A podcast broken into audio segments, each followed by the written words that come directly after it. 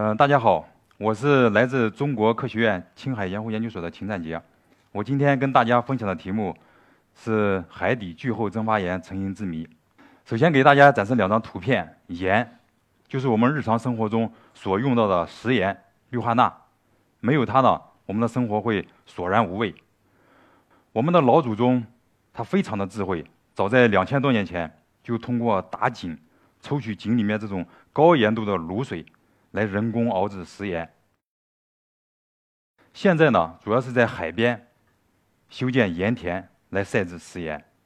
在我国西北的青藏高原有很多的盐湖，像青海的茶卡盐湖，也是修建盐田来晒制食盐。那么加工以后了，我们就能食用了。我今天所讲的蒸发盐呢，主要就是由食盐组成的，当然是没有被加工过的。它除了食盐了。还包括一些硫酸盐，像石膏，我们家里面装潢用的石膏板就是由它制成的；还有一些碳酸盐，像方解石，我们家里面刷墙用的石灰就是由它制成的。蒸发盐呢，我们通常的定义就是它太阳蒸发，当湖盆里面的水体逐渐咸化的时候，达到盐类矿物结晶的饱和点，蒸发盐就可以析出来了。它与我们平时所见的那种非常坚硬的石头还不太一样，像北京凤凰岭那种花岗岩，大家都去过，非常坚硬。蒸发岩跟它是不一样的，蒸发岩是易于溶解的。这些就是蒸发岩的一些单晶的矿物，这些单晶矿物大量堆积以后，就能形成我们的蒸发岩体了。蒸发岩其实在我们的生活中非常非常的普遍。这是我们在新疆科考库车盆地。在半山腰就有这种蒸发岩，主要是由石盐和石膏组成的，非常的纯净。它的面积大概有三万多平方公里，两三百米厚。形象点说，就是相当于两个北京市这么大，一百层楼那么高。我们的邻国东南亚，老挝和泰国也开展了工作，那边的蒸发岩有将近有五万多平方公里，也有三百米多厚，相当于四个北京市这么大，一百层楼差不多那么高。也有学者对全球这个蒸发岩进行了一个初步的统计，发现，在世界上各个地方差不多都有这种蒸发岩，或大或小。那么尤其特殊的，就是在海底也发现了非常厚的蒸发岩。你比如像美国的墨西哥湾、欧洲的地中海、阿拉伯国家的红海，还有就是南美和非洲西部与大西洋底下也有非常厚的蒸发岩。具体来说，地中海这块的蒸发岩有两千多米厚，面积有六十多万平方公里，相当于四十个北京市这么大，一千层楼那么高。那么红海这块的蒸发岩体量更是巨大，达到了五千米厚。南美洲巴西这个国家的东部，还有这个西非刚果这个地方临近的南大西洋下面的蒸发岩也是达到三千多米厚，一百多万平方公里。我们北京市才一点六万平方公里，大家可以。在脑子里有个形象的对比，在美国的墨西哥湾这块也是，蒸发岩有四千多米厚，非常庞大，都在海底。我的工作就是一直是与蒸发岩打交道的，特别想研究清楚这些岩到底是怎么形成的，尤其是新发现这些海底巨厚的蒸发岩怎么形成的？难道它们也是像盐湖一样被太阳蒸发晒出来的吗？目前关于这些海底蒸发岩的成因，并没有一个科学的解释。就拿地中海来说，学者研究，当今这个地中海，如果把它全部蒸干以后，只能形成二十六米厚的盐，但是在五百多万年前，短时间内，地中海就沉积了，形成了两千多米厚的盐，从厚度上来说是当今的一百多倍，体量来说也是有二十多倍。学者研究认为，形成这么厚的盐，当时地中海肯定是干涸了。难道地中海被曾经被蒸干过？二十多次吗？最近的一些研究发现了，就是认为地中海当时并没有干涸，而且水深还非常深。那这么盐是怎么形成的呢？另外还有一个疑问就是，地中海现今的年净蒸发量是有三十多亿吨的水，但是在五百多万年前形成那么大的蒸发盐，每年的净蒸发量需要达到一百二十多亿吨的水，相当于现在的四倍差不多。当时的环境有这么极端吗？古生物最新的成果研究，当时地中海与现在的气候是差不多的。地中海的蒸发岩到底是怎么形成的呢？太阳蒸发在地中海蒸发岩这个扮演了什么样的角色呢？带着这个巨大的疑问，我就开始思考蒸发岩形成的一个本质。我们传统上来说，蒸发岩形成需要三个基本条件，一个就是构造，还有一个物源，还有一个气候。构造呢，大家就可以想象，需要一个盆地；物源就是需要一些水体，在这个盆地里面留存着。那么在干旱的气候条件下，它就会逐渐的达到盐粒析出，形成蒸发盐，这就是我们所见的盐湖。大家可以去青海能看得到，但这只是它的一个基本条件，并不是唯一的条件。达到蒸发盐形成有个目标，就我刚才说的，只要水体逐渐咸化，能够达到盐类矿物析出这个饱和度，自然能够形成盐类矿物结晶出来。实现这个目标还有其他的途径，你比如说加入。高密度的高盐度的卤水，像我开头一开始展示的四川自贡井盐卤水盐度非常高，或者是我不用太阳蒸发，有别的热源来导致水体逐渐咸化，也是一个一种方法一种途径。打个最简单的例子，我们是一锅水放到太阳下面，它可以蒸干。你给它加一个火苗，在家里面它照样可以蒸干。因此，我就在怀疑。海底这些巨厚的蒸发岩是不是有其他新的这种成型机制，而不需要太阳蒸发？比如说有地热这种，给它从新的一种热源导致它成岩呢？沿着这样的思路，我们就开始收集相关的证据。首先是地质方面的一个证据，我们就发现这些岩了，主要是形成在两种构造环境中，一种就是裂谷环境，还有一种就是俯冲环境。而且这些蒸发岩都是在这种环境形成之后，它们在形成的，或者是在这种环境跟它同时形成的。我们都知道，地球是有地核、地幔，还有外部最外面是地壳，我们就生活在地壳上，有这三层来组成的。地壳了，它有一些水平和垂直的运动。地壳水平运动的时候，在拉张的环境下就会形成裂谷，比如像东非的大裂谷。还有的地壳，它碰撞以后，由于密度的差异。一个地壳板块会向另一个下面俯冲，像在南美西部这种安第斯山脉就是这种情况。在这两种构造环境中，会由于这种地壳地质作用，会有很多的岩浆侵入或者火山喷发等等，与地热是非常关系非常密切的。它们一个共同的特特点就是地热非常发育。那么我们也对全球的蒸发岩的地质构造环境进行一个统计，发现了。将近百分之八十多的蒸发岩都是在这种两种环境中形成的，因此我们就认为地热与蒸发岩的形成可能存在一定的联系。另外，进一步我们就收集了地球五点四亿年至今蒸发岩形成的一些数据，还有一个大火成岩省的数据。大家可以通俗这么理解：大火成岩省就是火山集中喷发的时候，这个时期发现。它们两个时期时间对应的非常好，非常吻合。但是呢，反映气候指标的一些，像全球海表温度，还有大气二氧化碳浓度，这些指标与我们的蒸发岩形成的时期并不是完全吻合，有时候甚至呈现一个相反或者矛盾的趋势。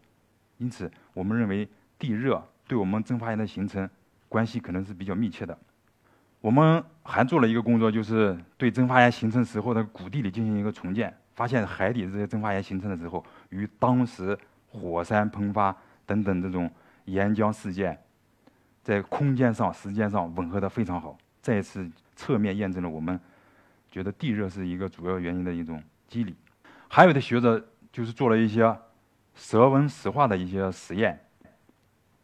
呃，舌纹石化在海底下面非常普遍，海底有坚硬的岩石，我们通常称之为洋壳。在洋壳下面就是有地幔有岩浆活动，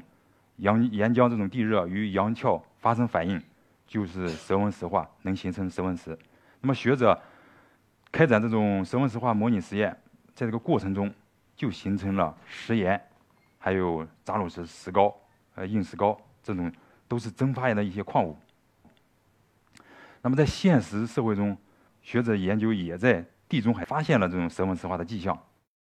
你比如在图中像 A、E 和 G 二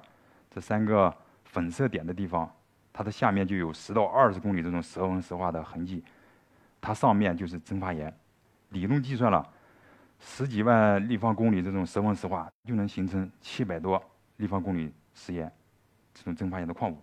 另外有学者他做了一些就是高温的模拟实验，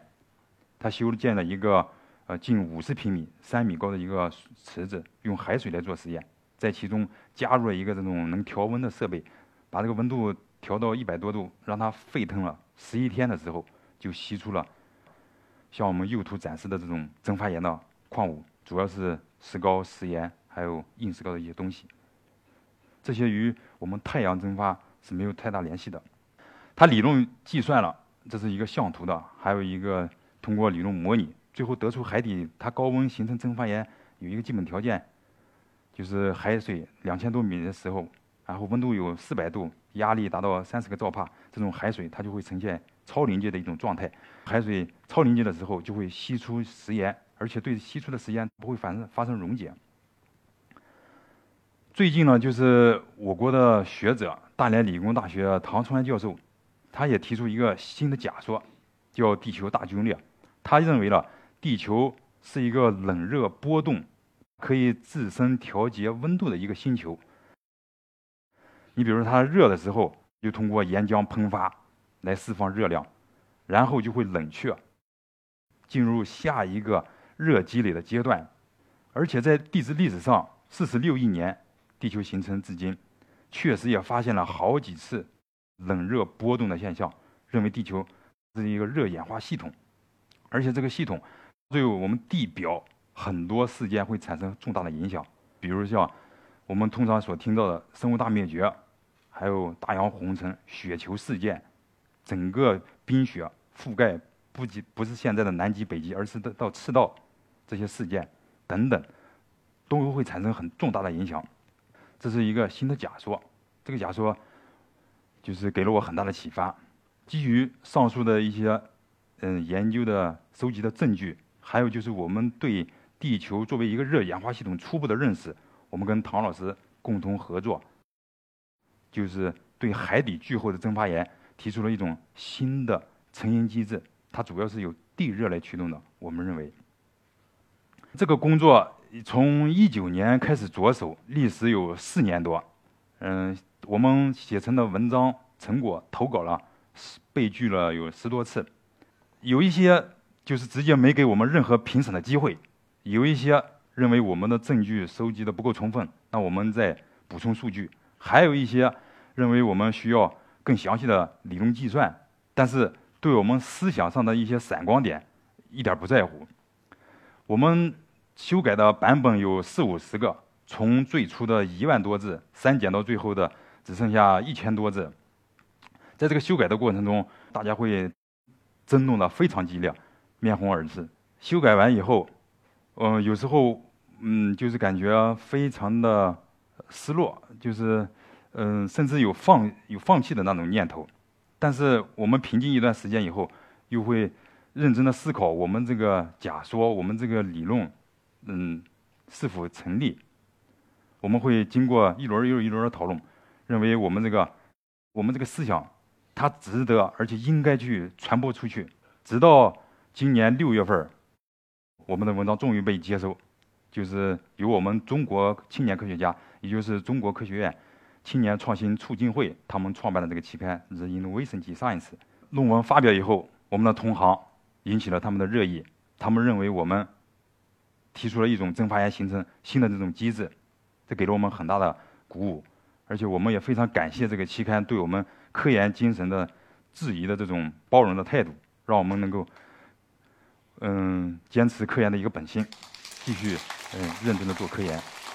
当然，我们这个假说和理论也有很多呃不足的之处。你比如说，数据收集方面，还有一些算法方面，尤其是地质学，我们讲究一个有现实的地质证据来证明我们这个理论。这些方面，我们正在通过大数据，还有联系国内外的一些学者，共同在开展这方面的工作。呃，通过以上的一些这个工作呢。给了我比较大的一个触动，就是，嗯，第一点，我感觉科研工作是一个非常细致的工作，但是呢，呃，它更需要质疑的态度，这也是呃科研科学精神的一个本质。我们日常生活中所嗯习以为常、见怪不怪的一些呃认识，可能也只是在现有认知或者是现有科学发展水平条件下所呈现出来的一种状态。我们需要去打破常规。我们不能完全跟风，这会让我们迷失的。第二点就是，我们生活在这个地球上，我们对我们生活这个地球还了解的非常非常的少。呃，尤其是地球内部这种地热，地球作为一个热演化系统，地热运动的规律，以及它对我们地表产生的呃影响等等。我们了解的还非常的浅薄，比如拿时下最热门的全球变暖这个事件来说，本身是一个气候方面、气候领域的一个科学问题，大家很多都会关注二氧化碳对全球变暖带来的影响，甚至认为是人类作用产生了很大的作用，呃，产生了很大的影响。就拿南极冰盖来说。学者认为，南极这块冰雪融化主要是二氧化碳造成了一些影响。但是呢，最新的研究、最新的科研调查发现，在南极的西部有很多冰盖下面有很多这种火山、火山和岩浆事件，有很多这种热的异常。这个是与我们的二氧化碳没有关系的，它造成了南极冰盖融化这种影响是不可估量的。而且是以前是被忽视的，因此我个人的观点就是，在我们关注与我们生活息息相关这个全球变暖、极端气候等等这些事件的时候，我们嗯在考虑在研究二氧化碳的基础的条件上，我们不能忽视地球它本身的一个作用，它本身作为一个热演化系统。自己发热、自己调节温度，以及它对地表产生的一个影响，只有将地球本身作为一个内因，二氧化碳等外因，全球变暖外因两者结合起来，然后我感觉去研究我们这个地球，才可以更加客观的把这个自然规律给揭示出来。谢谢大家。